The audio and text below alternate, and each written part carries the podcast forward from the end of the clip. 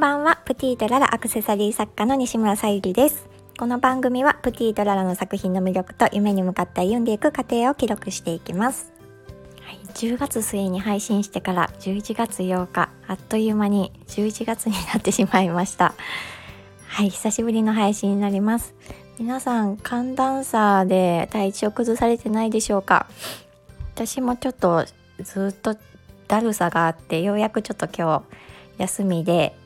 取り元気を取り戻せたかなっていう感じです。もう今年もあと2ヶ月なのでちょっと頑張って配信もしていきたいなと思っています。はい今日のテーマは私が SNS を発信する理由っていうことなんですが私がこういったスタイフやインスタ、ツイッターとブログ、まあ、少し Facebook の方でも発信しているのは私を知ってもらうためです。そしてその先にある私が作るプティとララの商品を見ていただいて気に入ってご購入いただけたらなという思いがあります。なのでそもそもプティとララをしていなければ SNS で私は発信をしていないと思います、まあの他の方の発信を見ることはあってももし自分が何もものづくりとか販売とかしていなければ何も私は発信はしてないと思います。リアルであの商品があのたくさん売れている方はいいかとは思うんですけども私は日頃ちょっとリアルで販売したりとか動けない状況にあるのでどうしても SNS で、まあ、ミンネとかベースでの販売に頼っています。なのであの商品を知ってもらったりとか自分の人柄を知ってもらう必要があるなと思って発信をしています。このスタイフですと声からでもその人の雰囲気伝わると思いますしインスタですと写真からどんなあのアクセサリーとか商品を作っているのかとかあと私プライベートのインスタもやってるので、まあ、どんなものが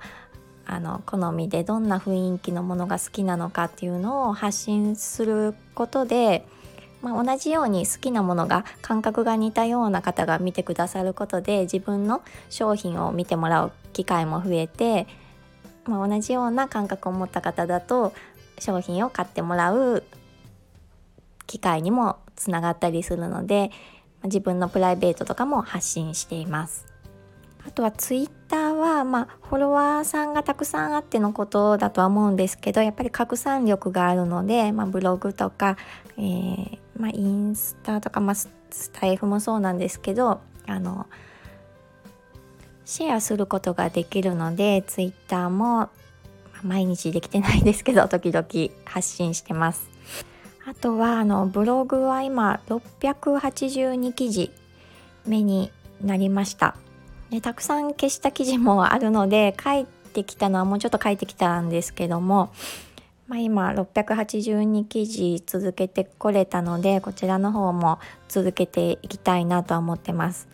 でブログの方ではより詳しく商品のことも書けますし私が好きなあのカフェとかあのおすすめスポットとかも全く商品に関係ないことも書いたりしてるんですけどもそちらもより詳しく書けますしなんか情報発信として何か役に立てるようなこともしていきたいなと思って発信しています。